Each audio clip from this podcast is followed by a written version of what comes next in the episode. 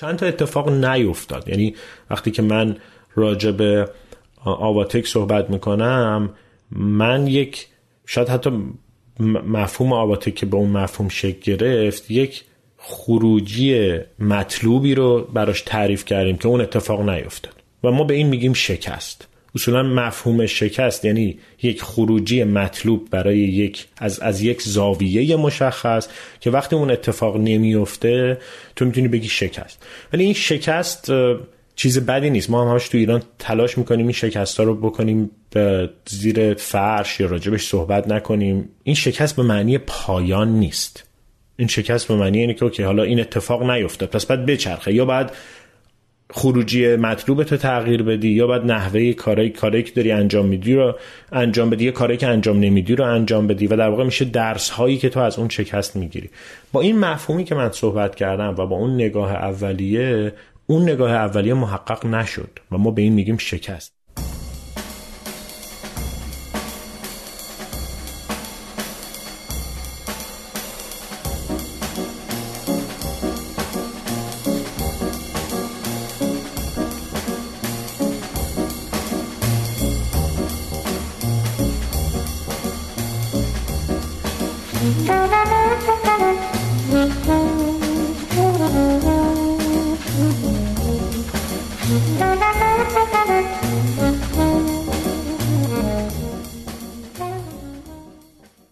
همه. خوش اومدین به قسمت 31 از فصل 3 پادکست ده صبح. من امید اخوانم. سلام و من هم میسم زرگرپورم. پادکست ده صبح پادکستی در حوزه مدیریت کارآفرینی استارتاپ ها و البته کسب و کار به زبان فارسی که ما در فصل 3 اون درباره تجربیات فراز و نشیب کارآفرینان صحبت می‌کنیم. مهمون امروز ما آقای محسن ملایری هستن بخش دوم از مصاحبه با ایشون رو میشنوید آقای ملایری. هم گذار استارتاپ ترایب هستن در کانادا و خب تجربیاتی در ایران داشتن. که اون تجربیات قبلیشون در ایران رو ما تو بخش قبل در واقع قسمت قبل گفته بودیم که می‌تونید گوش بدید و توصیه می‌کنیم گوش بدین. این قسمت راجع به شتاب دهنده آواتک صحبت می‌کنن که باز هم بنیان گذارش بودن و آخرین کاری بود که تو ایران کردن پنج سال توش کار کردن یه پنجاه تا استارتاپ اومده توش و رفته و داستان شکل‌گیری و اتفاقات آواتک و خلاص موج اول استارتاپ های ایرانی و این داستان ها رو توی این قسمت میگن و توی قسمت بعد راجع به استارتاپ ترایب که استارتاپی هست که الان تو کانادا دارن و سه سال فعال و جذب سرمایه و رشدش و مسائل مشکلات و چالش ها و غیره دارن میگن. مثل من فکر کنم خوب باشه که یه توضیح کوچیکی راجع به خود مفهوم شتاب دهنده هم تو این مقدمه بدیم یادمون رفت به محسن بگیم خودش در واقع تعریف بکنه. تعریف می‌کنی اصلا شتاب دهنده برا دوستانی که آشنا نیستن چیه. شتاب دهنده ها حالا با تعریف بین المللی و جهانی اگر که نگاه بکنیم مجموعه هایی هستن که خیلی وقتا به استارتاپ ها کمک می‌کنن یا به محصول برسند یا محصولی رو اگر دارن تکمیل می‌کنن و کمک می‌کنن بهشون که اون محصول رو به بازار عرضه بکنن. یا حالا ما قبلا در فصل دو مخصوصا در موردش صحبت کردیم مثلا به product market fit یا همخوانی محصول بازار برسن. یکی از مهمترین چیزهایی که شتاب دهنده ها در اختیار استارتاپ ها قرار میدن اون خدمات آموزش و منتورشیپ و البته خیلی وقتا در قالب پول نقد بهشون کمک می‌کنن یا فضای کاری در اختیارشون قرار میدن. خب ما مدل شتاب دهنده های خیلی موفق و البته شتاب دهنده های زیاد شکست خورده ای توی ایران داریم که شاید بعضی از مخاطبینمون تو این شتاب دهنده ها حضور داشته باشن و شتاب دهنده ها معمولا بابت این خدماتی که ارائه میدن معمولا از استارتاپ ها سهم می‌گیرن و آواتک اگر نه اولین شتاب دهنده ایران با مفهوم امروزیش که یکی از اولین شتاب دهنده های ایران و احتمالا پیشروترین اونها لااقل در نسل اول شتاب دهنده ها بوده. آره و یه مدل دانشگاه طوری داره یعنی آدما apply می‌کنن اصطلاحا یعنی استارتاپ ها apply می‌کنن یک سری در واقع نیازمندی هایی از طبق اون apply می‌کنن و اگر شتاب دهنده قبولشون کنه معمولا یک بازه مشخصی حالا 6 ماه 9 ماه یک سال سه سال بس میگم سه سال سه ماه بستگی داره تو اون بازه میمونن تو شتاب دهنده و فارغ‌التحصیل میشن اصطلاحا و دقیقا اصطلاح graduation هم به کار می‌برن آره. فارغ التحصیل میشن و خلاصه آخرش اگر که این در واقع استارتاپ بیاد بیرون به اون همخوانی بازار محصول برسه و خصوصا بتونه یک round جذب سرمایه کنه بعد و خروج از در واقع شتاب دهنده به نظرم یک خلاصه داستان موفقیتی میشه بشنویم بخش دوم از مصاحبه با محسن ملایری هم بنیانگذار استارتاپ ترایب رو.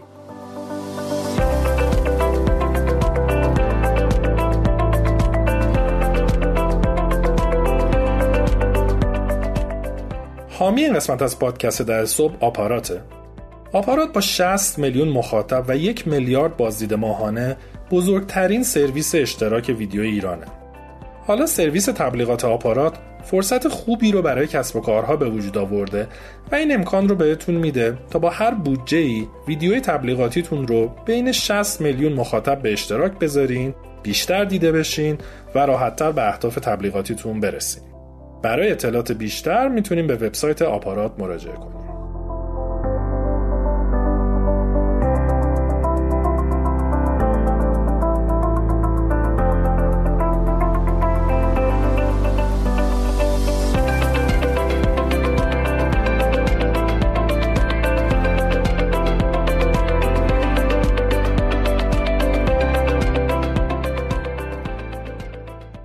محسن جون مجدد خوش اومدی. خوشحالیم در خدمتتیم. مرسی همچنین.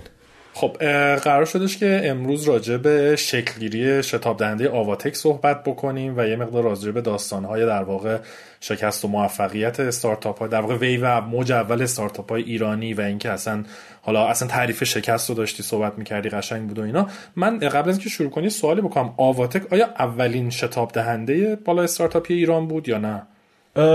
نه واقعا. تو نمی‌دونم. من خیلی اصلا کلا این مقدار با این مفهوم اولینم توی این الیویتور پیچ هم به مقدار مشکل دارم که مثلا میگه ما اولین پفک سازی ایرانیم یا اولین نوشابه سازی ایرانیم. آره. ولی این اتفاق که خیلی وقت میافتاده. یعنی اگه بخوایم به مفهوم آواتک فکر بکنیم شاید نه به شکل شتاب دهنده ولی توانمندسازی کارآفرینا یا تیمای کارآفرینی مثلا انکوباتورها خیلی وقته که تو ایران شکل گرفته بودن. ولی تو شتاب دهنده قبل از ما مپس بود. آره. آقای کورنگی بود کار می‌کرد. یه حالت یه بوتیک یه بوتیکی رو داشتن که توش استارتاپ ها رو میبردن. دیموند و آواتک تقریبا تو یک زمان شکل گرفتن. ولی شاید به مفهوم اون نوع و مدل شتاب دهنده که هی بیایم Y Combinator رو مثلا نگاه بکنیم به عنوان اولین شتاب دهنده یا مثلا شتاب دهنده پیش رو تو دنیا که مقدار ما الگو برداریمون هم با تمام دنیا بعدش عکس موجی که برای شتاب دهنده ها شکل گرفت به نوعی الهام گیری از اون مدل بود. شاید جز اولیا بودیم. درسته. خب چی بود داستانش؟ میگی برامون. مثلا از ایدهش از کجا بود شکلی؟ چطور تو چه جوری اینوالو شدی توش؟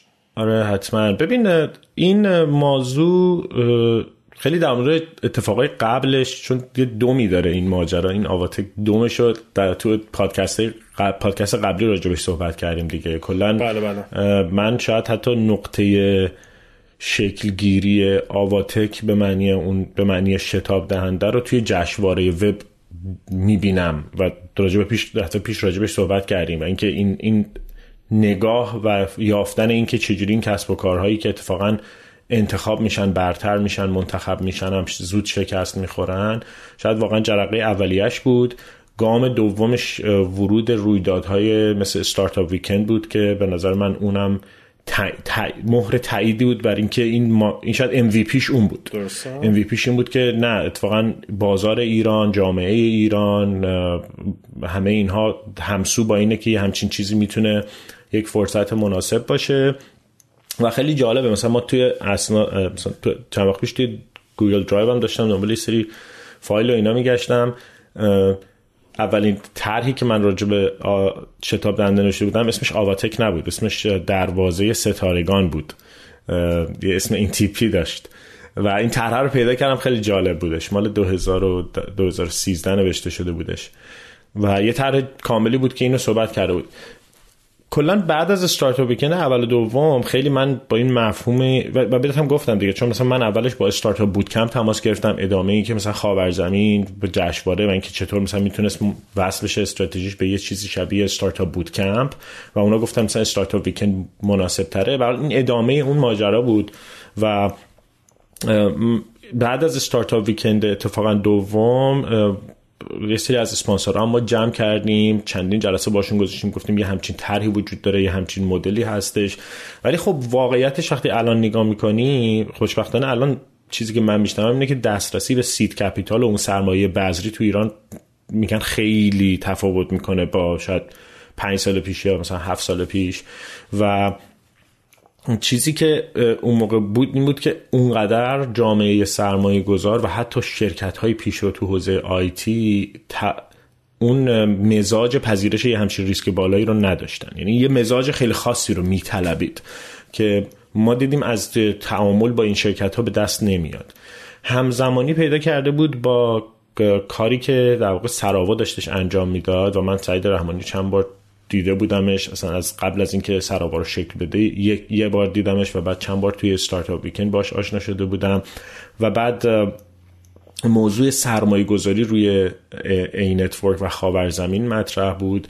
من خیلی راجع به این باش صحبت می‌کردم که آقا یه همچین طرحی چطور دیده میشه؟ اصلا این نگاه اکوسیستمی نگاه این که هر کسی و اینو اتفاقا شاید جالب باشه یه بخشی از این بذارید. سعید رحمانی یه سخنرانی هم توی یکی از جشنواره وب ها کرد که اومد در واقع اون به اسم کیمیاگری یک پرزنتیشنی رو داد. نمی‌دونم خاطرتون هست یا نه ولی اومد گفتش که چطور کارآفرین ها در واقع واقعا خاک رو طلا می‌کنن به معنی کیمیاگری. و جالب اگه بتونید ویدیوشو پیدا کنید بخششو بذارید. و اونجا بیاد راجع به داستانهای موفقیت در مورد سال 2013 فکر کنم داریم صحبت می‌کنیم. 2013 و میاد داستانهای موفقیت مثلا کارآفرینای مصری که تونستن استارتاپ های تکنولوژی موفق بزنن کارآفرینای روسی مثلا اینا رو صحبت می‌کنه و میگه موج بعدی موج کارآفرینای ایرانی که داره میاد. و ما بعد براش آماده باشیم.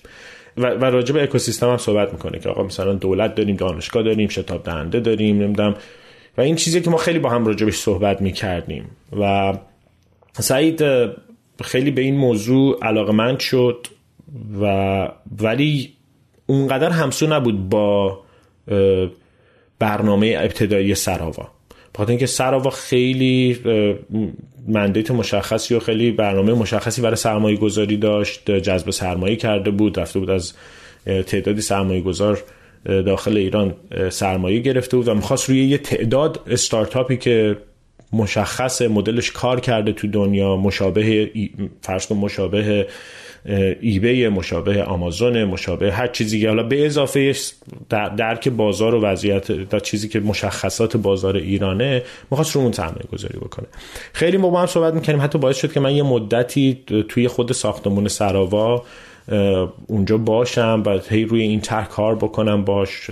خودش هم شخصا علاقه زیادی به این طرح داشت. یعنی بیشتر علاقه شخصی خود سعید روی این ماجرا بود که به نوعی کوفاندر من هم شد تو آواتگری ما با هم سهیم شدیم توی این.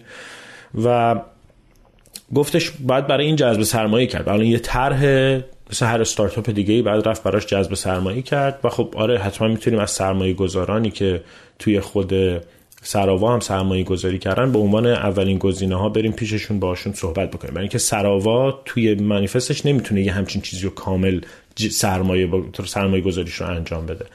و خیلی جالب بود دیگه نقطه ابتدایی شاید اولین تجربیات من بعد از اینکه حالا خاورزمین رو با شایان بردیم پیش سراوا و جذب سرمایه کردیم. دومین تجربه من برای یه چیزی که از ابتدا داشت شکل می‌گرفت رفتن پیش این سرمایه گذارا و جذب سرمایه بود. و خب دسترسی به شبکه خیلی خوبی از آدما پیدا کردیم که هر کدومشون در واقع های موفق بودن که یه, یه کارهایی رو کرده بودن و خیلی جالب ما این طرح رو تغییرش می‌دادیم. این طرح بر اساس بازخوردهایی که می‌گرفتیم میبردیمش جلو. مثلا من خاطرمه. یه بار رفتیم پیش مدیر عامل یه بانکی که به منم هم اینجوری کردن. گفتن ببین اصلا این مدیر سه چهار دقیقه تو میتینگ میشینه. اگه براش خیلی جذاب نباشه میره. و مثلا مثلا به ما هم بر نخوره. می‌خواستن خودم برای من سطح انتظارم رو تعیین بکنم گفتم نه آقا میریم بالاخره این طرح میگیم و می‌بینیم نظرشون چیه. و جالبه که جلسه یه نیم ساعتی طول کشید و تش هم استقبال کرد. بنده خدا یه سری شرایط هم گذاشت. که مثلا این اتفاق باید بیفته. نمی‌دونم ما باید مطمئن باشم این کار طولانیه شما هستین پاشمای میستین.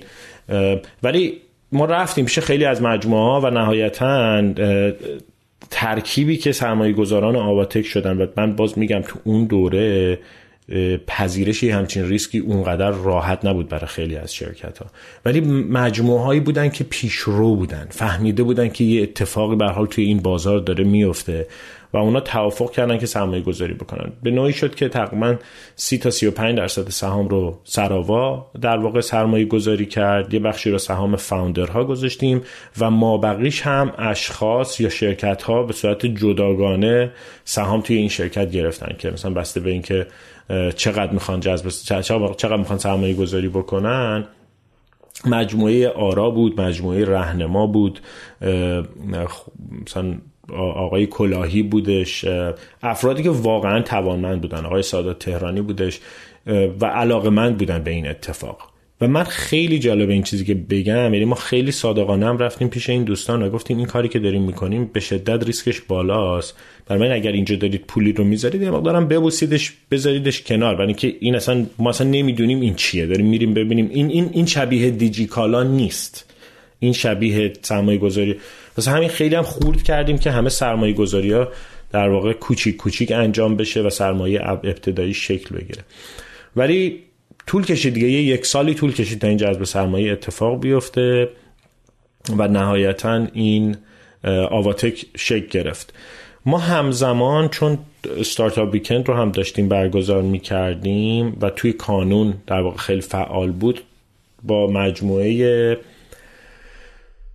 پارک فناوری پردیس. جلسات متعددی داشتیم. طرح فکر کنم دفعه پیش راجع به طرح 100 استارتاپ و 100 درصد یکم صحبت کردیم. اونا خیلی براشون علاقه بودن به اون طرح سرمایه گذاری کردن و ما خب راجع به شتاب دهندم صحبت کردیم. به عنوان سهامدار و سرمایه گذاری وقت وارد نشدن. ولی ما خیلی بهشون پیشنهاد می‌کنیم که شما نقشتون به عنوان دولت و حاکمیت اینه که بتونید زیر ساخت فراهم بکنید.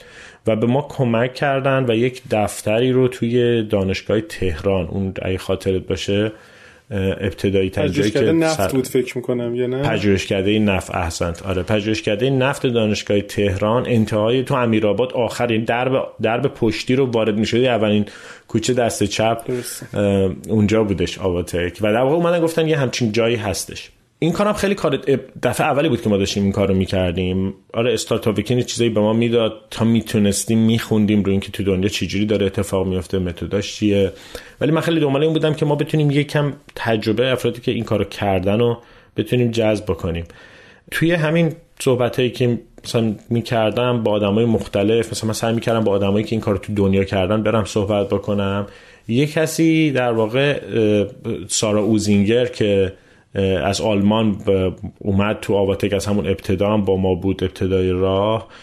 به من معرفی کرد و من باش قرار چند تا قرار اسکایپی گذاشتم و اتفاقا کسی بود که قبلا هم به ایران سفر کرده بود. تو دور تو program AIESEC اومده بود ایران. یه فردی بود که خیلی به نواد به لحاظ ذهنی واقعا قوی و علاقه من به فرهنگ شرقی و, علاقه مثلا خود به بازار ایران هم خیلی داشت. نه, نه تجاری بیشتر خیلی میگم؟ مثلا interest شخصی داشتش خیلی علاقه شخصی داشتش به culture ی که اینور هست.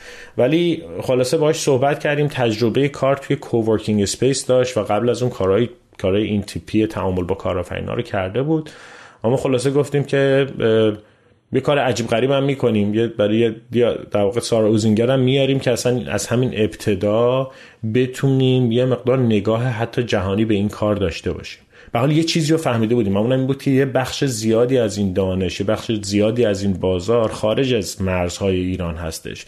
و ما می‌تونیم به این فکر بکنیم که این بچه ها حتی به این فکر بکنن که استارتاپ هایشون رو جهانی بکنن. و این این از همون ابتدا بود. یعنی من خاطرم هست که از همون ابتدا که صحبت می‌کردیم با استارتاپ هایی که تو دوره اول آواتیک اومدن که آقا که فکر کنیم اینجا سان فرانسیسکوه و اینکه خیلی این جمله شاید برای عده زیادی خندهدار باشه. ولی یه جوری رفتار کنیم که انگار اینجا سان فرانسیسکو انگار مثلا ما می‌تونیم بعدا به همه جای دنیا بفروشیم. بیایم سطح انتظارمون رو ببریم اونجا. بیایم اون میله کیفیت رو بکشیم ببریمش بالا. اوکی نمی‌رسه. ولی هدف اگه می‌خوایم بذاریم شاید باید می‌گفتیم بالاتر از اونجا. یه جای دیگه می‌رفت یه زبان سرس میگن طرف می‌خواست بره ماه رفتش اونجا اون یکی می‌خواست بره یه جای دیگه رفت. ما ما سعیمون این بود که کیفیت رو بذاریمش بالا. ولی سارا اومدنش خیلی تجربه جالبی بود. یعنی ما تونستیم این رو اولا توی تمام ارتباطاتی که مثلا ما می‌خواستیم با مربیانی که تجربه داشتن می‌خواستیم جلسات بذاریم. چون ما باید یه عالم کورس میذاشتیم یه عالم منتور می آوردیم واقعا می‌دونستیم که اینا جاهایی که گلوگاه موفقیت هستش احتمالا همین جا هست ولی سارا به ما جوین کرد که خیلی واقعا نقش موثر و خیلی خوبی داشت. توی همون تیم اولیش چند تا از بچه ها اومدن که خیلی کمک کردن. ولی ولی به این شکل بود که ما گفتیم اوکی الان داره سرمایش جور میشه. حالا باید بریم ببینیم این استارتاپ ها کجان. چون خروجی استارتاپ ویکند که اسمش کسب و کار نیستش که این یه, یه ایونت بوده یه تجربه بوده. ما دنبال تیم هایی باید باشیم که دارن یه سری کارا رو می‌کنن. خب ماسن بخش من رفت پس تا اینجا یه جنبندی بخوام بکنم. ایده شتاب دهیه بود خود تو بودی سعید رحمانی بود. با هم دیگه این طرح رو نهایی کردین جذب سرمایه کردین و سارا رو هم آوردین ایران. به اون توی تیم عملیاتیتون در واقع دیگه درسته؟ و بله. تو خودت مدیر عامل شتاب دهنده شدی و رسیدیم به این نقطه درسته؟ بله.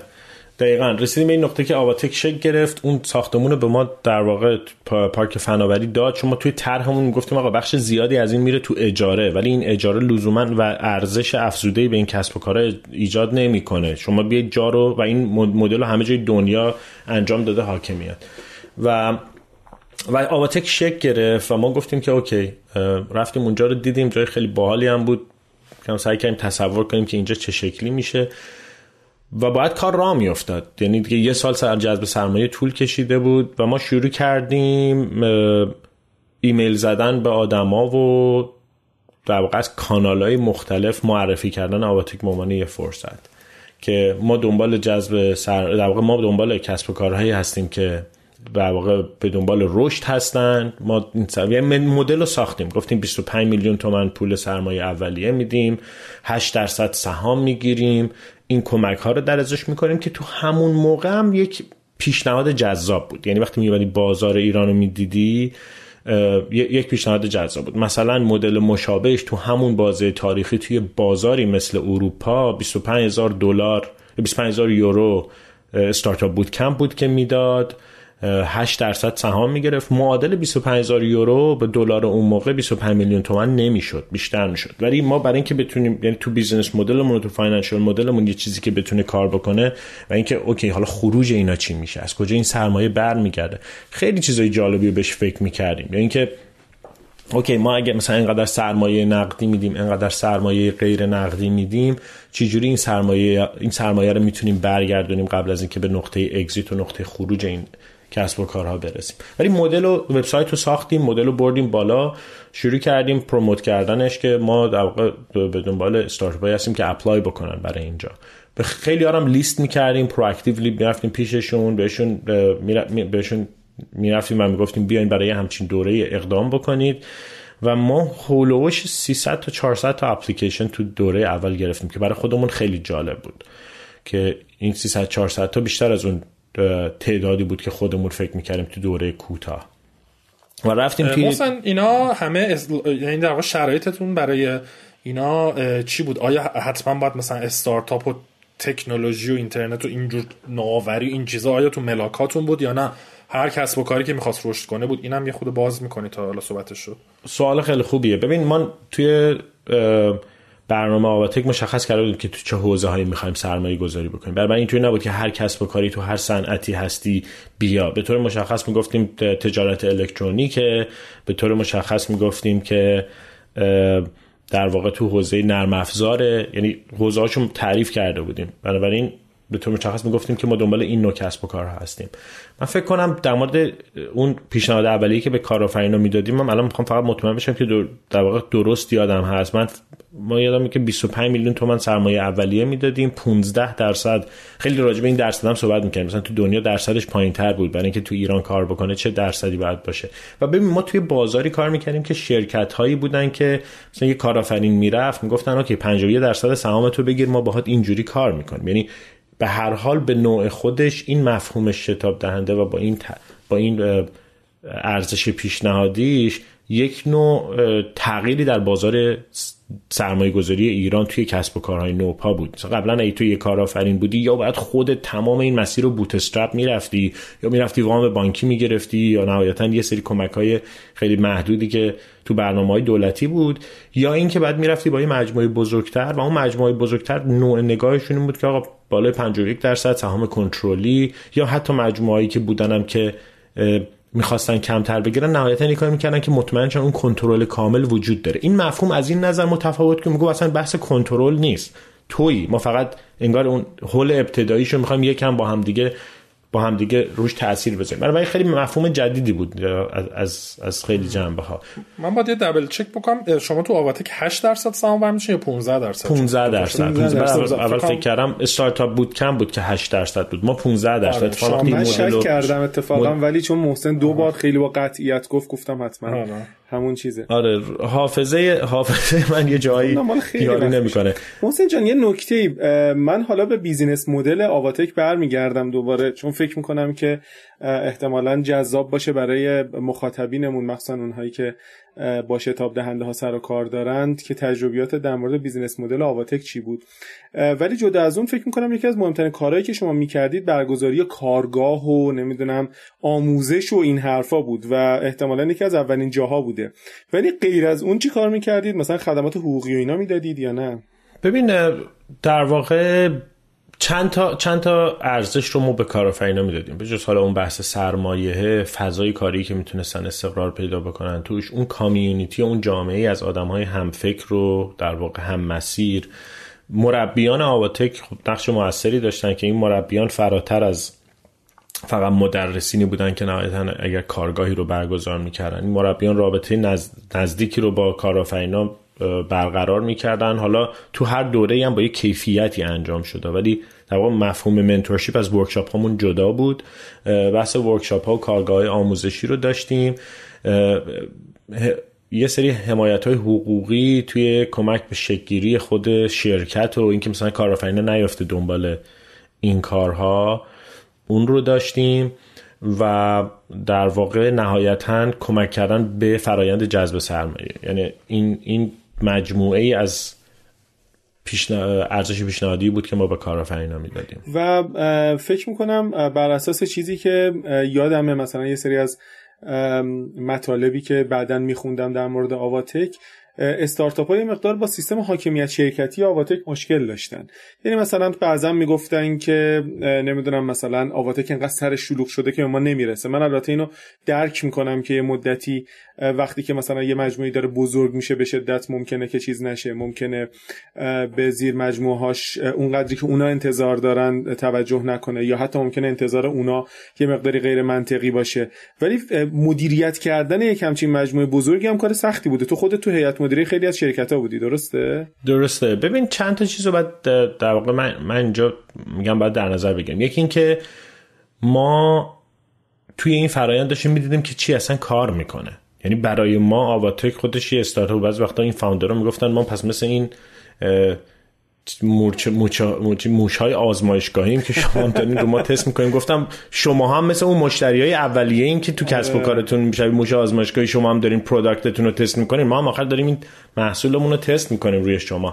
ولی ببین مرتبا عوض شد. این مدل هی تغییر پیدا کرد در طول زمان به, به های مختلف. مثلا ما تو دوره های اول آواتک توی هیئت مدیره یه دونه seat می‌گرفتیم. در واقع حد اکثری اکثریت هیئت مدیره رو کارآفرین کارآفرینا داشتن ولی ما یه دونه seat هیئت مدیره می‌گرفتیم. توی از یه دوره به بعد حتی اون کارم دیگه نکردیم. ولی یک نکته خوبی تو اون صحبتی که تو کردی وجود داره و اونم اینه که من فکر می‌کنم هم ما یه سری اشتباه می‌کردیم هم یه سری از کارآفرینامون یه, یه سطح انتظار بالایی رو از شتاب دهنده داشتن. از یه جنبه ما یه جاهایی می‌خواستیم حتما به واسطه حتما می‌خواستیم یه کمک های زیادی رو یه جا انجام بدیم که الان که مثلا من بهش نگاه می‌کنم ببینم مثلا اینا من می‌تونم بفهمم چرا برای اینکه من اینجا ثبت شرکت رو توی یک روز انجام دادم توی ایران تو 6 ماه برای هر شرکت طول می‌کشید انجام بدم. حالا الان دیالم آدم میگن که اوه این شرکت های ثبتی پس چی؟ نوع شرکت هایی که ما ثبت می‌کردیم و فرایندی که توش می‌رفتیم و بعدم خوردیم تو دوره تمام الکترونیک شدن تمام این چیزا که هی هم بعد فیزیکیشو می‌دادی هم بعد پرینتشو می‌دادی هم بعد الکترونیکشو می‌دادی. ثبت شرکت تو ایران چرا انقدر طول می‌کشید؟ یعنی مثلا برای من همیشه این سوال بود که این اصلا بزرگترین مانع یک کسب و کاره. آقا اینجا مثلا ثبت شرکت رو تو هر جای دنیا تو توی یه روز انجام میدی. چون می‌خوام بگن آقا بیا زودتر کد مالیاتی هم بگیر. تو می‌خوای بری کارتو را بنداز. ولی ما اینجوری بودیم که خب ما که نمی‌تونیم به کارآفرین کارآفرین رو بذاریم تمرکز کنه رو کارش. ولی مثلا اینجور کارا رو شروع می‌کردیم ما انجام دادن. ولی نهایتا یه کارآفرین بعد ای تو زد کارش رو بلد باشه خودش. انتظار اینکه حسابداری منو کی انجام میده؟ انتظار اینکه امور مالیاتی منو کی انجام میده؟ انتظار اینکه انتظارات بیمه ای من شاید مثلا ما حتما می‌تونستیم کار بهتری رو انجام بدیم توی آموزش این بچه ها در مورد این قوانین چیا هستن. چون متاسفانه فضا یعنی الان بریم فعالای سنفی رو گوش بکنیم دیگه. همه حرفاشون یا این بوده که آقا مالیات داره فشار بی, بی, بی خب بی اشتباه میاره. یعنی همه اتفاقا این کارآفرینی که ما باشون کار می‌کنیم هیچ کسی دنبال این نبود که مالیات رو ندم یا مثلا یه امتیازی بگیرم. ولی می‌گفتن آقا یه یه متد خیلی مشخصی. مالیات داره اذیت می‌کنه بیمه داره اذیت می‌کنه و ما می‌دونستیم اینا دست اندازای کارآفرین تو ایران هست. درست. هی می‌خواستیم سعی کنیم کمش بکنیم. یه جا مسئولیت های زیادی هم بر می داشتیم یعنی باعث می‌شد که حتی برای اینکه می‌گفتیم تمرکز کارآفرین ارزشش کجا خلق میشه سر و کله زدن با بیمه نیست. سر و کله زدن با اداره مالیات نیست. سر و کله زدن با ثبت شرکت ها نیست. ارزش کارآفرین توی اون تایمی که با مشتریش می‌ذاره تایمی که برای محصولش می‌ذاره.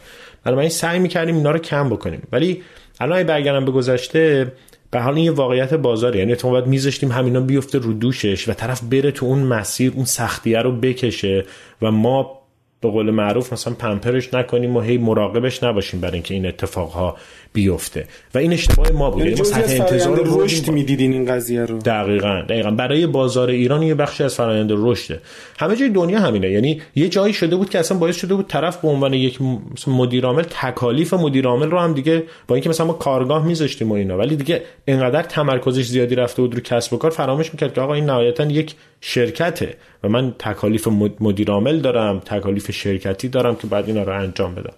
ولی یه جایی هم سطح انتظار رو میبردیم بالا یه جایی هم خوب شاید این این مفهوم رو توی بچه های کارآفرین ایجاد نمی‌کردیم که آقا این این محیط یه محیطی که تو باید تکالیف تو بدونی گاورننس رو متوجه باشی و ما به چیزای جالبی میخوردیم. یعنی می‌خوام بگم ما کارآفرین های بی‌نظیری رو تو ایران باشون کار کردیم ولی به مواردی هم خوردیم که واقعا سورپرایز می‌شدیم.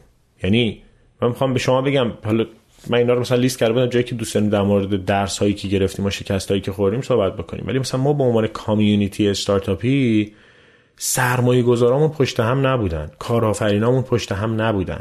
ما روی کسب و کار این سرمایه گذاری کرده بودیم که کارآفرین رفته بود پیش یکی از سرمایه گذاران معروف توی بازار و سرمایه گذاری گفته بود سهام آباتک رو ول کن یه شرکت جدید می‌زنیم با مثلا برای ما یه همچین مفهومی اصلا به طرز عجیبی سورپرایز کننده بود که بعدم با باشون هم که تماس می‌گرفتیم گفتن نه خود اینا گفتن میان بعدا با آواتک مشکلاتشون رو حل می‌کنن یا مثلا حاضر میشن سهامشون رو بخرن. ولی در صورتی تو هیچ جای دنیا تو همچین چیزی نمی‌بینی. بستر حقوقی توی ایران. و ما میگم با مفاهیمی کار می‌کردیم که وجود نداشت. من اینجا وقتی که جذب سرمایه می‌کنم یک مجموعه حقوقی کاملا مستقلی وجود داره که این کار رو بارها و بارها و بارها برای سرمایه گذار و برای کارآفرین انجام داده. من کارو میدم به اون اونم میده کارو به اون. ما فقط با سرمایه گذار توافقات کاریمون رو انجام میدیم. حقوقی اصلا میره اونجا بین وکلای دو طرف انجام میشه. توی ایران همچین چیزی رو نداشتیم. ما بعد وکیل می‌گرفتیم. هی این اینو انجامش میده. یعنی همه چی باید in-house رو داخل داخل خود آواتک انجام شده. و یکی از چالش های ما توی شتاب دهنده هم بود.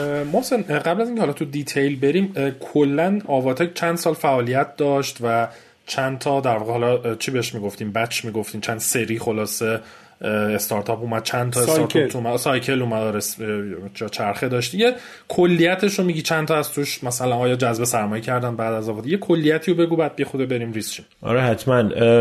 ببین توی دورهای مختلف عددهای ورودی های ما متفاوت بود ولی ما پنج سال دورهای آباتیک رو برگزار کردیم و تقریبا نزدیک به پنجاه کسب و کار توی دوره های ما عبور کردن. یه سالایی تعدادشون بیشتر بود یه سالایی تعدادشون کمتر بود. چون اوایلش خیلی مسلط می‌خواستیم مطمئن بشیم که حتما ده تا کسب و کار رو بگیریم. بعدا این محدودیت رو برداشتیم گفتیم حالا یه هشت هم شدن هشت تا شدن یازده تا هم یازده تا. ولی نزدیک به 48 تا کسب و کار توی این مدت تو آواتک روشون سرمایه گذاری شد و تعداد کسب و کارهایی که موفق به جذب سرمایه شدن هم باز این این ریت و این نرخ توی دورهای مختلف متفاوت بود. ولی به طور متوسط بین 20 تا 30 درصد حتما جذب سرمایه می‌کردن ته ته دوره آواتک. ما باید عددهای دقیق تر اینو در بیارم ولی حول این این تعداد شاید به طور میانگین بگیم اتفاق میاد مثلا تو دورهای اول بیشتر بود. و به نوعی هم مشخص کننده در واقع شرایط بازار هم بود. که آقا شرایط بازار توی, توی ایران اتفاقی که افتاد توی جذب سرمایه مخصوصا برای استارتاپ ها یه هایپ اولیه مثل هر نوآوری یه هایپ اولیه وجود داره میره بالا میاد یکم پایین ولی توی نقطه بالاتری در واقع قرار گرفت میزان دسترسی به سرمایه. بنابراین ابتدا تو دورهای ابتدایی hype ی هم تو بازار شکل گرفته بود ولی این hype تو هر نوآوری تو این رو می‌بینی. بعدش این hype اومد پایین ولی دیگه الان هی در حال بهبوده. مثلا چیزی که من میشنوم اینه که سرمایه بذری اوضاعش همش تو ایران بهتر شد. می‌تونیم در مورد دورای بعد صحبت بکنیم. ولی فلسفه ما توی آواتک چی بود؟ حداقل پیش ما از این بازار چی بود؟ من حالا باز میگم این به طور مشخص پیش بینی خود منه. که یه تعداد کسب و کار شکل می‌گیرن تو هم دنیا رو میخوندی می‌دیدی می‌گفتی OK چه اتفاقی داره میافته. این بازار که مشخصه دسترسی به اینترنت که مشخصه این این هرم جمعیتی که ایران که مشخصه این توانایی که OK این بچه ها بعدا تو بازارهای جهانی همه اینا رو می‌ذاری کنار هم. بعد میگه اوکی پس ما اگه این کسب و کارا رو بیاریم باشون کار بکنیم توانمندشون بکنیم بخشی از سهامشون رو بگیریم اینا می‌رسن به راندهای بعدی سرمایه گذاری این راندهای بعدی سرمایه گذاری رو کی میارن؟ ابتدا همین ویسیا و انجلا میارن ولی به مرور زمان سازمان ها رو می‌تونیم درگیر بکنیم. یه سری از همون نسل قبلی های این کسب و کارها که موفق میشن به ارزش های بالاتری دست پیدا می‌کنن. بعضیشون وارد بورس میشن بعضیشون جذب سرمایه از مثلا سرمایه گذاران معتبر بین المللی می‌کنن این هی این چرخه رو میچرخونه هی این سرمایه سرازیر میشه به نوآوری هایی که تو دنیا هم ثابت شده که دیگه شرکت های بزرگی مثل مثلا مایکروسافت و گوگل هم R&D budget هاشون برای invest تو استارتاپ ها و acquire کردن استارتاپ ها به مراتب بیشتر از R&D درون سازمانیشونه. اینم یه trend جهانی یعنی اینویشن انقدر داره decentralize میشه و داره پخش میشه که این اتفاق میفته و من این سرمایه میاد روی این سرمایه گذاره می‌ذاره و این یه چرخه ایه که شکل می‌گیره. چند تا اتفاق نیفتاد. یعنی وقتی که من راجع به آواتک صحبت می‌کنم من یک شاید حتی مفهوم آواته که به اون مفهوم شکل گرفت یک خروجی مطلوبی رو براش تعریف کردیم که اون اتفاق نیفتاد. و ما به این میگیم شکست. اصولا مفهوم شکست یعنی یک خروجی مطلوب برای یک از, از یک زاویه مشخص که وقتی اون اتفاق نمیفته تو می‌تونی بگی شکست. ولی این شکست چیز بدی نیست. ما هم همش تو ایران تلاش می‌کنیم این شکست ها رو بکنیم به زیر فرش یا راجبش صحبت نکنیم. این شکست به معنی پایان نیست.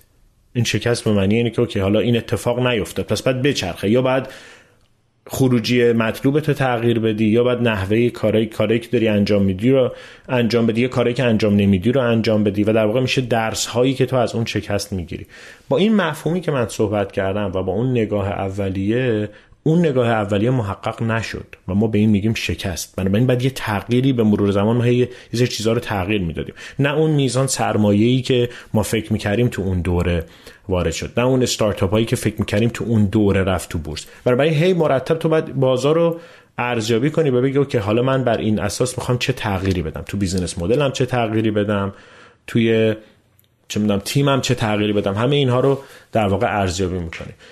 اون اتفاق نیفتاد. ما هنوز هنوز موفق نشدیم تو ایران استارتاپی وارد بورس بشه. ما هنوز موفق نشدیم سرمایه هنگفتی بیاد که مثلا دیجیکالا بتونه R&D budget ش چقدر بشه. کافه بازار R&D budget ش چقدر بشه. هنوز اینها با اون پیش بینی هایی که حداقل مثلا ما تو طرح کسب و کاریمون می‌کردیم به, مراتب پایین تره ولی من هی راجع به سرمایه صحبت می‌کنم و میگم این سرمایه نبود. ولی واقعا بزرگترین چیزی که ما ازش لطمه خوردیم هم سرمایه نبود.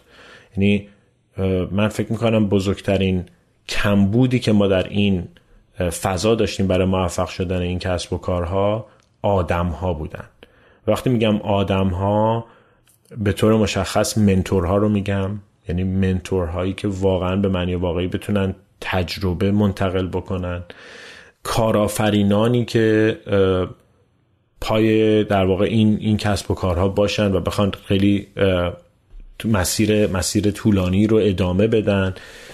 من من فکر کنم واقعا بزرگتر از سرمایه ما از منتورها و خود کارآفرین ها در واقع کم کم داریم. وقتی میگم کم داریم به معنی نیست که این آدما کمنا کیفیتی که این آدما باید تغییر بکنن بهتر بشن منتورایی که باید بهتر بشن منتورایی که باید بیان در کنار اینها قرار بگیرن هنوزم شاید به نظر من مشکل اساسی اونه. یعنی من الان چیزی که می‌بینم اینه که توی اتفاقا دوره های شتاب دهی و تو دوره های جذب سرمایه بعدش انقدر ماشاءالله ویسی و شتاب دهنده شکل گرفته اون اون دیگه الان مشکلی نیست. ولی الان به محض که می‌رسه یه شرکتی به سریز A سرمایه گذارش کیه؟ می‌رسه به سریز B سرمایه گذارش کیه؟ و این بعد این بعد قفل شکسته می‌شد یا بشه. و این این نحوش اینه که چند تا داستان موفقیت بتونه مثلا اون سرمایه گذاره خروج پیدا بکنه از اون کسب و کار و برگردونه این پول رو این شرکت ها بتونن سرمایه های بزرگتری رو در دسترس داشته باشن تا این چرخه کار بکنه. ولی این این در واقع تحلیل من از اتفاقاتیه که افتاده. و اگر چی می‌شد تو می‌گفتی که آواتک موفق شده. سوال خوبیه. من فکر کنم اتفاقی که میافتاد که اتفاق مطلوب به نظر من بود چند تا چند تا چیز توش داشت. یکی این که این خروجی مطلوب چی بود؟ خروجی مطلوب موفقیت یه تعداد استارتاپ توی جذب سرمایه های کلانتر با توجه به اندازه بازارشون و پتانسیلشون. وقتی میگیم پتانسیلشون یعنی نه فقط دیجیکالای برای ایران دیجیکالای برای منطقه. می‌دونی؟ یه مثلا چه می‌دونم آپارات برای منطقه. می‌دونی؟ فیلیموی برای منطقه. یه تعداد از این کسب و کارها که پیشروهای صنعتی بودن که حداقل ما راجبش صحبت می‌کنیم دیگه. صنعت نرم افزار صنعت محتوایی روی اینترنت صنعت ای کامرس اینا میرسدن به نقطه‌ای که به سرمایه های هنگفت دسترسی پیدا می‌کردن. چه از طریق ورود به بورس چه از طریق جذب سرمایه یا حالا سرمایه گذاران داخلی و خارجی که می‌تونستن بیارن. این مستقیما به آواتک ربط نداشت ولی غیر مستقیم به, به, به خروجی های مطلوب آواتک تاثیر میذاشت دو شکلگیری یک به واسطه اون موفقیت شکلگیری یک کامیونیتی از سرمایه گذاران که اتفاقا علاقه مند به سرمایه گذاری باشن. چه حالا نهادهای سرمایه گذاری چه همین کسب و کارهای موفق. شما مثلا مدلش رو توی چین می‌بینید دیگه. یعنی مثلا چطور شرکت های پایونیری مثل علی بابا یا تنسنت اینها سرمایه گذاری هنگفتی رو برگردوندن تو نوآوری. یعنی چینی که همیشه کپی به کشوری که کپی می‌کرد معروف بود شرکتیه که می‌تونه به زودی ادعا بکنه که مثلا من پیشروترین فناوری ها رو تو AI حتی دارم. پیشرفته ترین فناوری ها رو توی telecom دارم به دست میارم. یعنی این سویچ روی در واقع context خیلی ولی این اتفاق تو جای دیگه پس یعنی افتادش. این اتفاق تو کشورهای دیگه افتادش. حالا چرا تو ایران نیفتاد؟ این اصلا یه بحث خیلی مجزا و جداییه. ولی یکی دیگه از خروجی پس این بود که این سرمایه و این کامیونیتی سرمایه گذاری از این طریق اتفاقا دسترسی به سرمایه بهتر بشه. سومین خروجی مطلوب این بود که این کسب و کارها بتونن از مرزهای ایران فراتر برن. بازم حالا تو ممکن بگی اصلا این چه برنامه ریزی بود؟ مثلا شما مگه تو این تحریما رو در نظر نگرفته بودیم مگه شما تو این اینو در نظر ولی این باز جز خروجی های مطلوب و برنامه ها بود که آقا چطور مثلا تسکولو می‌تونه تو دنیا بفروشه؟ چطور مثلا می‌تونه فلان کسب و کار بره بازار عراق رو مثلا بگیره یا بازار خلیج رو بگیره و ورود بکنه به اون بازار؟ این این خروجی دیگه ای بود که به دست نیامد و خروجی دیگه تبدیل این به یه چرخه ای که نه فقط اون سرمایه برمیگرده این تجربه هی لوگاریتمی انباشته بشه. اون کارآفرینی که یکم جلوتره به عقبی بده عقبی به پشتی بده. همینجوری این یه به یه به یه چرخه تبدیل بشه. اینا تئوریایی بود که مثلا ما داشتیم. اینا خروجیایی بود که ما توی آواتک انتظار داشتیم. و به نظر منم اتفاق میفته به نظر من اتفاق میفته یعنی این این چیزیه که به سمتش خواهیم رفت. ما تعیین ما به عنوان آدم ها تعیین کننده زمان خیلی از اتفاقا هستیم. و یعنی یه سری اتفاقا همیشه می‌بینیم که دنیا به سمتش میره. برای اینکه یه سری یه سری شاید جهت ها و یه سری جریان های بزرگتری وجود داره که حالا تغییراتی که داره اتفاق میفته این تغییرات تو هر سطح و می‌تونه بازار باشه می‌تونه اقلیمی باشه هر چیزی هست می‌تونه اون تغییرات رو بیاره. ولی ما به عنوان آدم ها می‌تونستیم این اتفاقات رو زودتر رقم بزنیم و می‌تونیم هنوز زودتر رقم بزنیمش توی توی ایران. خب الان من فکر می‌کنم فرصت خوبی که خبر خوبم به شنونده های عزیز بدیم. ما توی یکی دو ماه گذشته از این تاریخ و حالا دوستانی که ممکنه بعدم بشنون توی مثلا شهریور و مهر سال 1400 بعضی از مخاطبینمون مشکل شنیدن قسمت ها رو داشتن. نوتیفیکیشن انتشار قسمت های جدید رو دریافت نمی کردند یا اینکه مثلا ممکن بود قسمت ها به راحتی براشون پلی نشه. ما خبر خوب این که تونستیم با وجود مشکلات فنی که وجود داشت به یه میزبان جدید مهاجرت بکنیم و الان همه قسمت هایی که داریم خیلی خوب و راحت پخش میشن و دیگه مشکلی نیست. من اگر بخوام دونه دونه اشاره بکنم روی دوستانی که از طریق آیتیونز و شنوتو میشنیدن که کماکان در همون کانال ها می‌تونن به سادگی بشنون.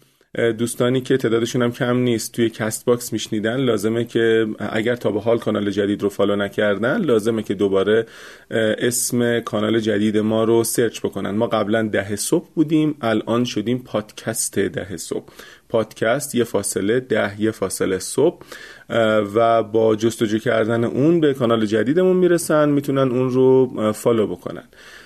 عزیزانی که از گوگل پادکست میشنیدن یه کانال جدید ساختیم می‌تونن search بکنن و مجدد کانال جدید رو follow بکنن و خبر خیلی خوب این که ما بالاخره دیگه الان روی اسپاتیفای هم هستیم. درخواست زیادی داشتیم در مورد اسپاتیفای و خب خیلی راحت می‌تونین توی اسپاتیفای هم search بکنید و ما رو پیدا بکنین. هر وقت سوالی بود هم می‌تونیم بیاین داخل سایتمون و آخر لینک ها رو ببینید. مثلا اگر که در شنیدن یه قسمتی مشکل دارید هم می‌تونید اون قسمت رو در داخل سایت بشنوید و هم اینکه در صفحه مربوط به اون قسمت در وبسایت می‌تونید لینک اون قسمت در اپلیکیشن های مختلف پخش کننده پادکست رو پیدا بکنید. ممنون میشیم که این اتفاقی که افتاده رو به بقیه دوستانی که مخاطب پادکست در صبح هستن هم اطلاع بدیم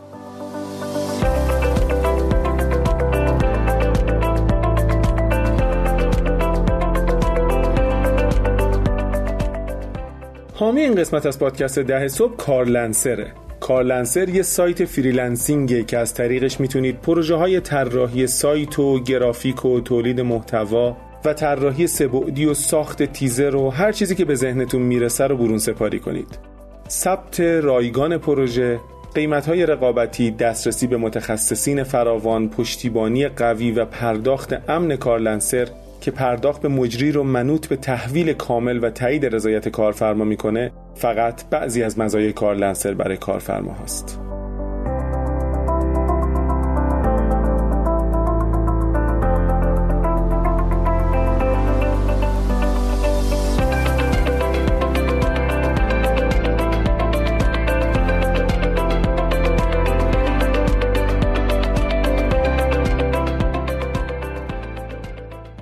محسن جان من الان می‌خواستم چک بکنم دیدم که سایت آواتک پایینه و دامنه آواتک تاتایار وجود داره ولی چیزی روش نیست. حست نسبت به این قضیه چیه؟ دیگه اصلا هیچ انگار مثلا نشانی از اون چیزی که تو ساختی دیگه نیست. در حالی که استارتاپ ها خب خیلی هاشون هستن البته خب خیلی هم فیل شدن. حالت چطوره با این قضیه؟ واقعیتش خیلی اذیت نمیشم. آره خیلی اذیت نمیشم و علتش رو بذار بهت بگم. علتش اینه که به نظر من اون نماد وبسایت آواتک نماد تاثیر آواتک نیست. تاثیر آواتک رو توی بچه هایی که از توی برنامهش عبور کردن باید دید تاثیر آواتک رو توی کسب و کارها و آدمایی که توی اون شرکت ها مشغول به کارن باید دید. یعنی من من تاثیر و این تاثیر آواتک رو توی اون جاها می‌بینم.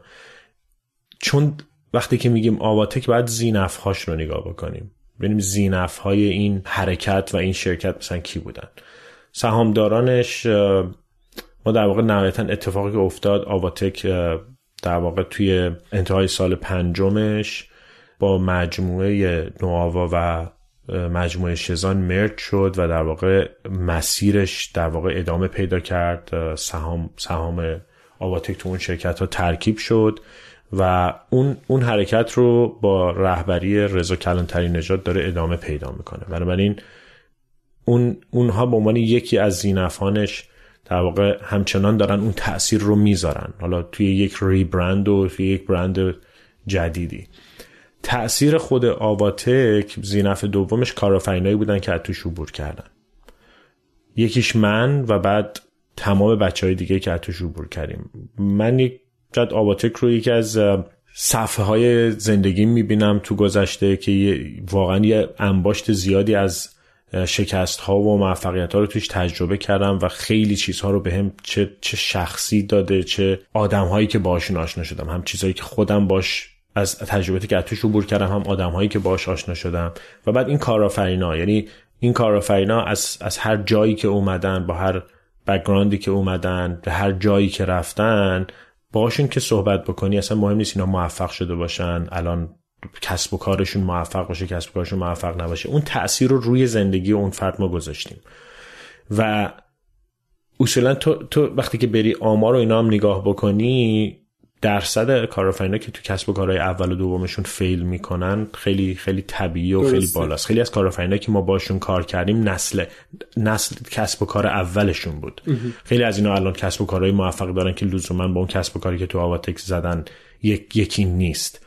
و من به نظرم ما, ما همیشه میگم پیش سرمایه گذارم که رفتیم گفتیم این حداقل چیزی که ازش انتظار داریم بذاری یه رد پاس. و من فکر کنم رد پای آواتک وجود داره. اگر وبسایتش وجود نداشته باشه رد پایی که گذاشته وجود داره. اینم کار من نبوده. واقعا میگم آواتک من خیلی همیشه مثلا لطف می‌کنن و میگن مثلا تو بنیانگذارش بودی و اینو اصلا از روی چه می‌دونم هامبل بودن و فروتنی و اینا واقعا نذاریدش. این اصلا این فقط یه با... به نظر من یک مجموعه از مجموعه بود که روی شاید مثلا ابتدای اون پیکان بود به قول شما یا ابتدای اون تیری بود که داشت حرکت می‌کرد ولی خیلی دیگه روی این تیر سوار بودن و خیلی دیگه تاثیر گذاشتن تا این تحولات و این تغییرات به نظر من شکل بگیره که امروز خیلیاشو می‌بینیم. یعنی غیر منصفانه است اگه بگیم که اتفاقای زیادی نیفتاد و تغییرات زیادی نکرد. ولی خیلی چیزا هم عوض شد. خیلی چیزا هم دست ما نیست. بازار دست ما نیست. خیلی از تصمیماتی که چه می‌دونم تو لایه سیاست اتفاق میفته توی اقتصاد اتفاق میفته و این جذابیت این بازی برای کارآفرینه. من قطعا وقتی که مثلا از ایران رفتم یه دوره واقعا توی یه نوع افسردگی مشخصی بودم. یعنی واقعا داشتم اذیت می شدم منتالی به هم ریخته بودم. ولی ولی بعد از یه مدتی ریکاور کردم از این از این از این حالت اومدم بیرون و خیلی در واقع به درون خودم نگاه کردم و سعی کردم که چیزهایی که اتفاق افتاد چیزهایی که ازش گرفتم. برای که نهایتا این میگم باز وقتی که میگیم خروجی مطلوب برای من شکست بوده. ولی میگم بچگی داره که از چه زاویه نگاه کنی؟ از زاویه کسی دیگه این موفقه. شاید مثلا اگه بگی شبنامه شاید مثلا اگه وایسی توی زاویه شبنامه به این موضوع نگاه بکنی این که مثلا محسن ملایری رفته برای اون موفقیت نهایتا پدیده این پدیده هست که سایت آواتک الان بالا نیست. برای من این موضوع شکسته ولی برای یه نفر دیگه که جای دیگه ای وایستاده موفقیته. من نمیگم بلوز برای برای شبنامه موفقا برای یه کسی که مثلا وایستاده این تغییراتی که توی اکوسیستم اتفاق افتاده و نقش اندکی که آواتک داشته برای, برای از اون نگاه موفقیت.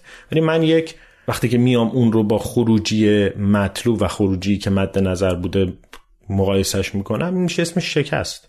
یعنی این شکست نبود که منو خورد کرده این شکست نبود که مثلا باعث اون افسردگی و این افسردگی چیزی که اصلا خیلی از کارآفرینان توش عبور می‌کنن و اتفاقا برمیگرده به یه چیزی که من خیلی می‌خوام راجع بهش صحبت بکنم. برای این از اون چیزاست که بهش اینجا مثلا تاجر میگن فیل تو اتاق. یه, یه چیزیه که انقدر بزرگه که هم معلومه هیچ کسی راجع بشن ولی حرف نمی‌زنه. می‌دونن هست ولی کسی راجبش حرف نمی‌زنه. هست ولی هیچ کسی راجبش صحبت نمی‌کنه و اونم اینه که واقعا کارآفرین دهنش سرویسه به خاطر این انتخابی که کرده و و واقعا تحت فشارهای روانیه و تحت فشارهای فیزیکیه. و من بزرگترین چیزی که گرفتم اینه که ببین بعد خودم رو دوست داشته باشم تو این فرایند. و این رو تو کسب و کار سوم یا چهارم هم دارم یاد می‌گیرم. یعنی دارم دیر یادش می‌گیرم. که باید خودتو دوست داشته باشی. بزرگترین چیزی که من از این یاد گرفتم اینه که باید مراقب ذهن و بدن خودم باشم. کاری که اصلا کاملا حتی تو دوره آواتک من اصلا ولش کرده بودم. یعنی به سختی من اصلا به ورزشم می‌رسیدم. همیشه هم بهونه های این که نه من خیلی کار دارم هنوز باید این, این تارگت رو نزدیم این هدف رو بهش نرسیدیم. اشتباه. یا اینکه اصلا ذهن من چیه؟ من چقدر وقت می‌ذارم به تعملات درونیم؟ چقدر وقت می‌ذارم به تفکراتی که در مورد خودمه؟ برای اون وقت نمیذاشتم.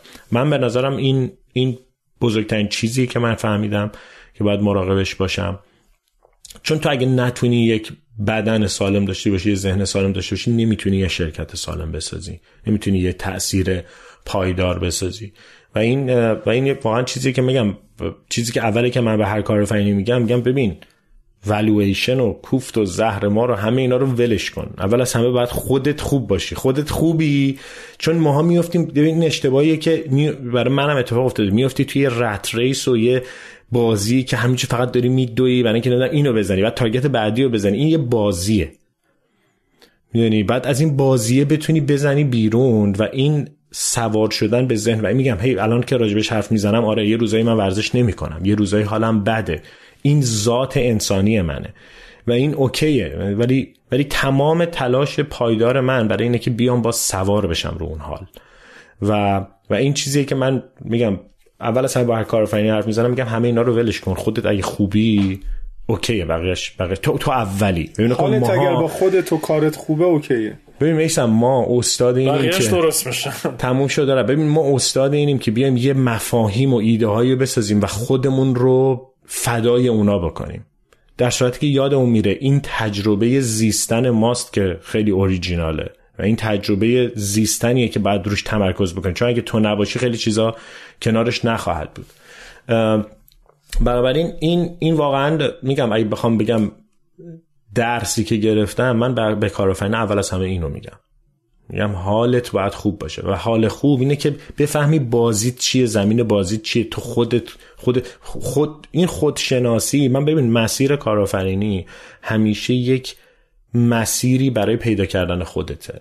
اصلا مسیری برای پولدار شدن نیست مسیری برای و میگم می‌فهمم که این حرفا شاید به نظر چه می‌دونم حرفای خیلی تیپیکال بیاد. ولی واقعا چیزی که من با پوست و استخونم درک کردم اینه که آخرش برای اینه که خودتو بهتر بشناسی. برای من این کار از طریق کارآفرینیه. برای یه کسی دیگه از طریق نقاشی کشیدنه. برای یه کسی دیگه از طریق موسیقی زدنه. برای یه کسی برای هر... ولی مرتبا در حال پیدا کردن خودتی. مرتبا در حال شناخت بیشتر از خودتی. در حال اینه که افقی که باش مواجهی و مثلا یکی از کارهایی که من نمی‌کردم تمرکز خ...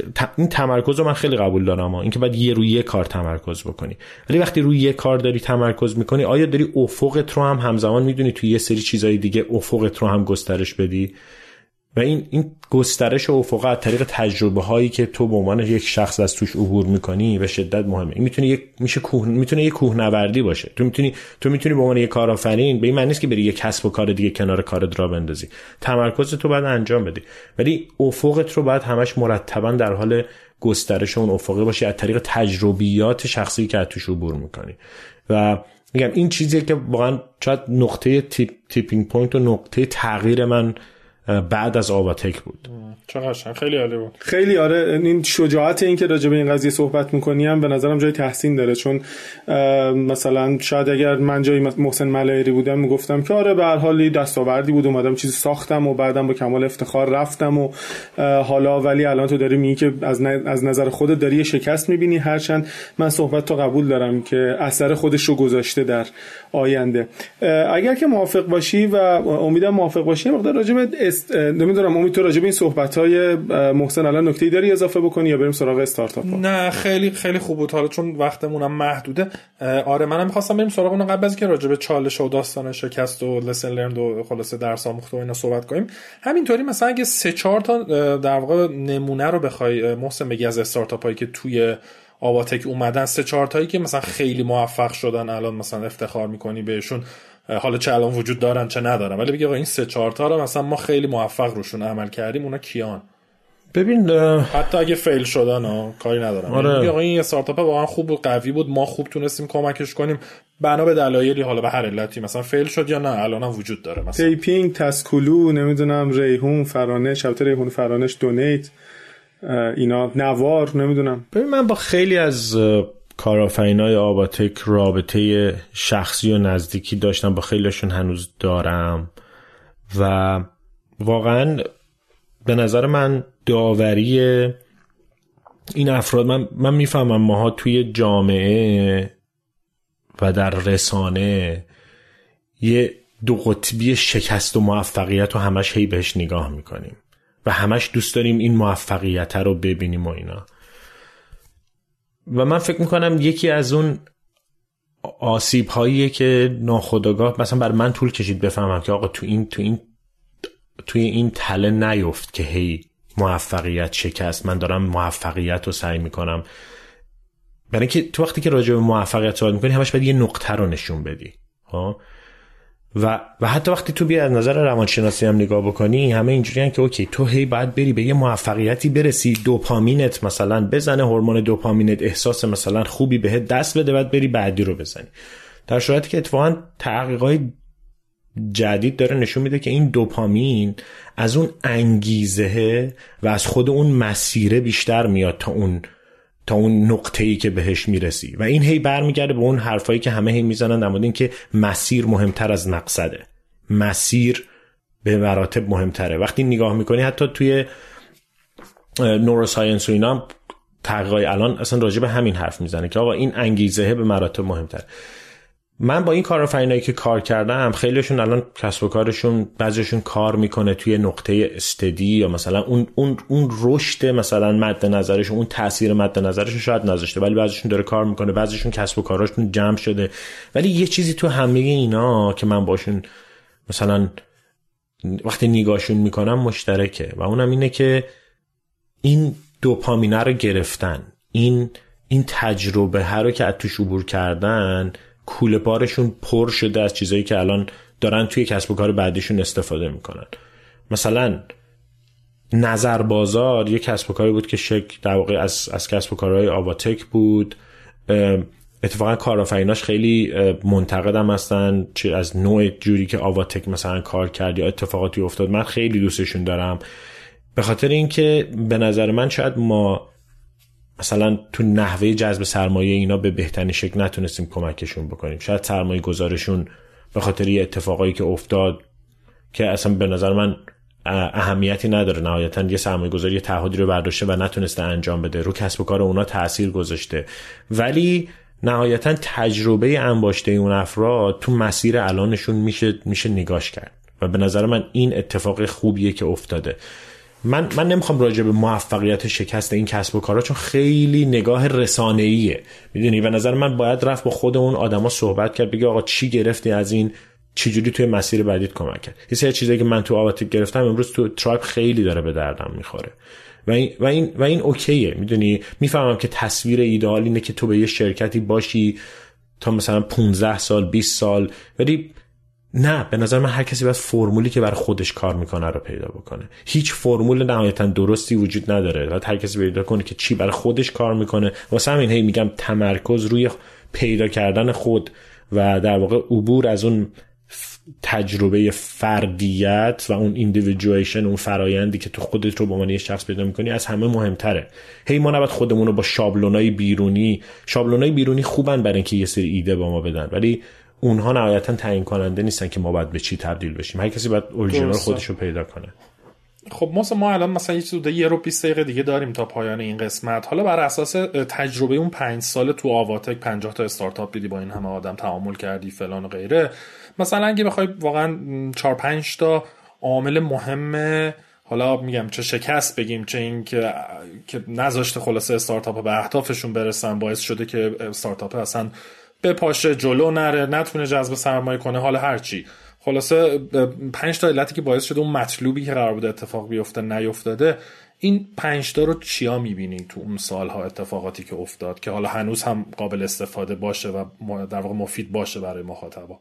ببین وقتی که راجع به این که چه روند تکراری تو بعضی از این شرکت ها می‌دیدیم که عامل شکست و موفقیت بود متعدده. می‌تونم یه سری دلایل خارجی بگم یه سری دلایل داخلی. دلایل خارجی یعنی چیزی که خارج از کنترل اون کارآفرینه بوده. اندازه بازار. وقتی میگم خارج از کنترل همیشه خب تو می‌تونی اندازه بازار رو دقیق تر بشناسی پیوت کنی بچرخی. ولی یه بخشش یه بخشش بازاره. بازار کشش اونو نداره. بازار به اندازه کافی بزرگ نیست. داری از سایز بازار آسیب می‌بینی.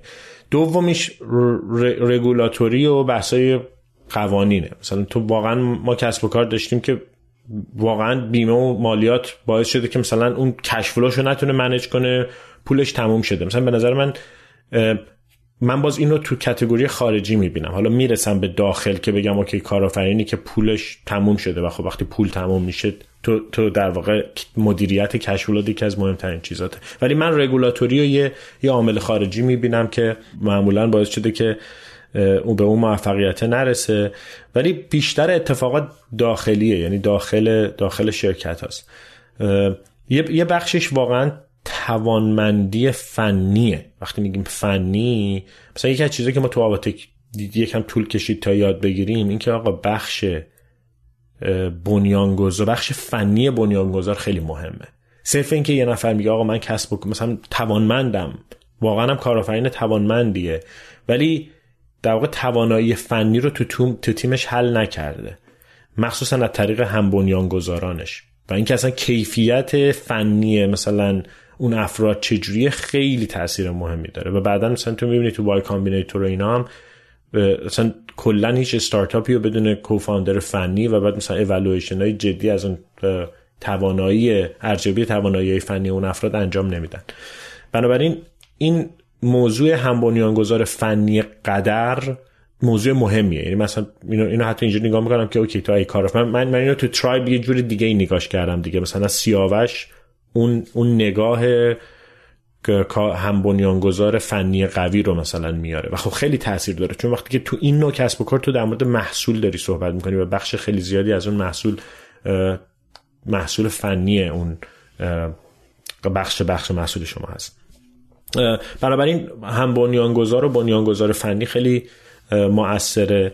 شناخت شناخت قوانین به شدت اهمیت داره. یعنی ما یه جاهایی به مشکلاتی خوردیم حالا رگولاتوری اون بیرون مشکل داره ولی مثلا تکالیف تکالیفش یه فرد به عنوان کارآفرین انجام نداده یا مثلا حسابداریاش مرتب نیست. مثلا کسب و کارهایی که خیلی طولانی تر موندن کسب و کارهایی بودن که این نظم مالی و حقوقی رو تونستن سوارش بشن.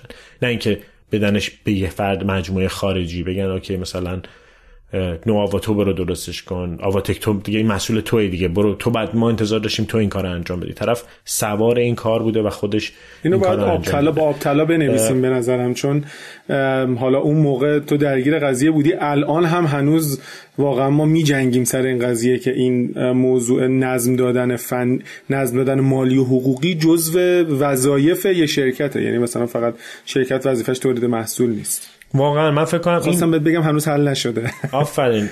آره و خب ناراحت کننده است. ببین من من یه چیزی رو می‌تونم ببینم میسم و اونم اینه که من امیدوارم توی توی ایران حل بشه. یه عالم مجموعه کوچیک و کسب و کارهای کوچیکن که اینجا خیلی کارا رو تو می‌تونی بهشون outsource بکنی. تو باید بفهمیشون. ولی این OK که بتونی اون وقت مثلا حسابداری تو به دیگه مجموعه انجام بده.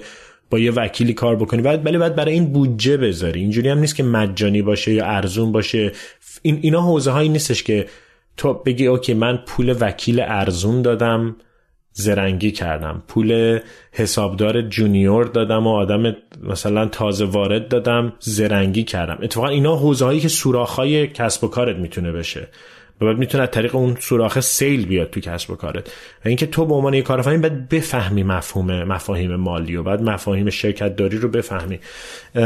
این این نکته دیگهشه بحث تمرکز به درون سازمان به شدت مهمه. یعنی مثلا کارآفرینایی که خیلی تمرکزشون بیرون سازمان بود. من خودم از این آفت لطمه خوردم ها. یعنی اتفاقا یه چیزی که الان من خیلی آبسسم و خیلی برام داخل ترایب مهمه. و یکم طول کشید رو بفهمم. کارفرینایی من خودم مثلا تو دوره آواتک تمرکزم به درون سازمانم کم بود. برای اینکه اینجوری میرم گفتم خب من سی او هم دیگه. کارم اینه که همش بیرون باشم. برم با سرمایه گذاره جلسه بذارم برم با این با کسب با, با, با مثلا در صورتی که درون سازمان خیلی مهمه. درون سازمان اهمیتش به مراتب توی این جنبه های بیشتر از بیرون سازمانه. و, و اینکه یه کارفرینی که مثلا درون سازمان رو خیلی بهش دیگه نگاه نمی‌کنن و تمرکز نمی‌کنن که حالا می‌تونی به کالچر و فرهنگ شرکت تمرکز بکنی به اینکه ساختار و فرایندهای درون سازمانیته فرهنگ درون سازمانیته برای من خیلی این این جزء پترنایی که می‌بینم که کارفرینایی که نکردن این کارو مثلا عوامل عوامل شکستشون بوده. امانتداری و اینتگریتی که یه کارآفرین باید داشته باشم خیلی مهمه. یعنی همین این که دقیقا یعنی اخلاقیات و اینا رو داری میگی یا؟ آره من نمی‌خوام از لغت اخلاق براش استفاده بکنم ولی ولی چیزی که میگی رو انجامش میدی دیگه. یعنی تو وقتی که یه چیزی که میگی رو و تعهدش رو می‌کنی انجامش نمیدی این توی دو تا پیچ ممکنه رات ببره و جلوت ببره و, و تو شورت ترم خیلی بعضی وقتا هم جلوتر میندازته ولی توی یه پیچی خلاصه دچار مشکل میشه دیگه. یعنی کارآفرینایی که این اینتگریتی رو نداشتن. مثلا برای شما یه مثالش زدم دیگه که طرف کاملا رفته بشه یه سرمایه گذار دیگه ای سرمایه گذارم گفته آره بلش کن مثلا تمام خب این این باعث میشه که تو بعدا این این پیچو خوب رد نکردی. حالا مثلا این پیچو شاید رد کردی ولی پیچ بعدی واقعا دچار مشکل میشی. این تو این مثلا بازاری های قدیم رو ببینی میگن پدر سوخته ترین آدما صادق ترین آدما یه ترم اینجوری دارن نمی‌دونم درست میگم یا نمیگن یعنی یه تو صداقت و توی این راستی یه پدر سوختگی خاصی وجود داره. یعنی تو باید اتفاقا یه مقدار زیادی زرنگ باشی که اون اون کارو بکنی. توی نداشتنش زرنگی کوتاه مدت وجود داره. ولی این اینتگریتی یه, یه چیزیه که در واقع باز اینم تو اون مسیر خودش رو پیدا کردن همش آدم باید به سمتش بره. ماها بعضا تو زندگی می‌رسیم به نقاطی که قاب نقاب های حتی مخالف هم یعنی مثلا یه مقدار مفهوم شخصی بیشتر. که مثلا تو باید سعی کنی integrate کنی. این سایه ها رو integrate کنی ترس ها رو integrate کنی که بتونی به یه integrity و یک پارچگی هم برسی. ولی این این شاید چیز دیگه ای که من دیدم بعضا عامل عامل شکست شده ولی می‌تونم بیشتر فکر بکنم بهتون بگم.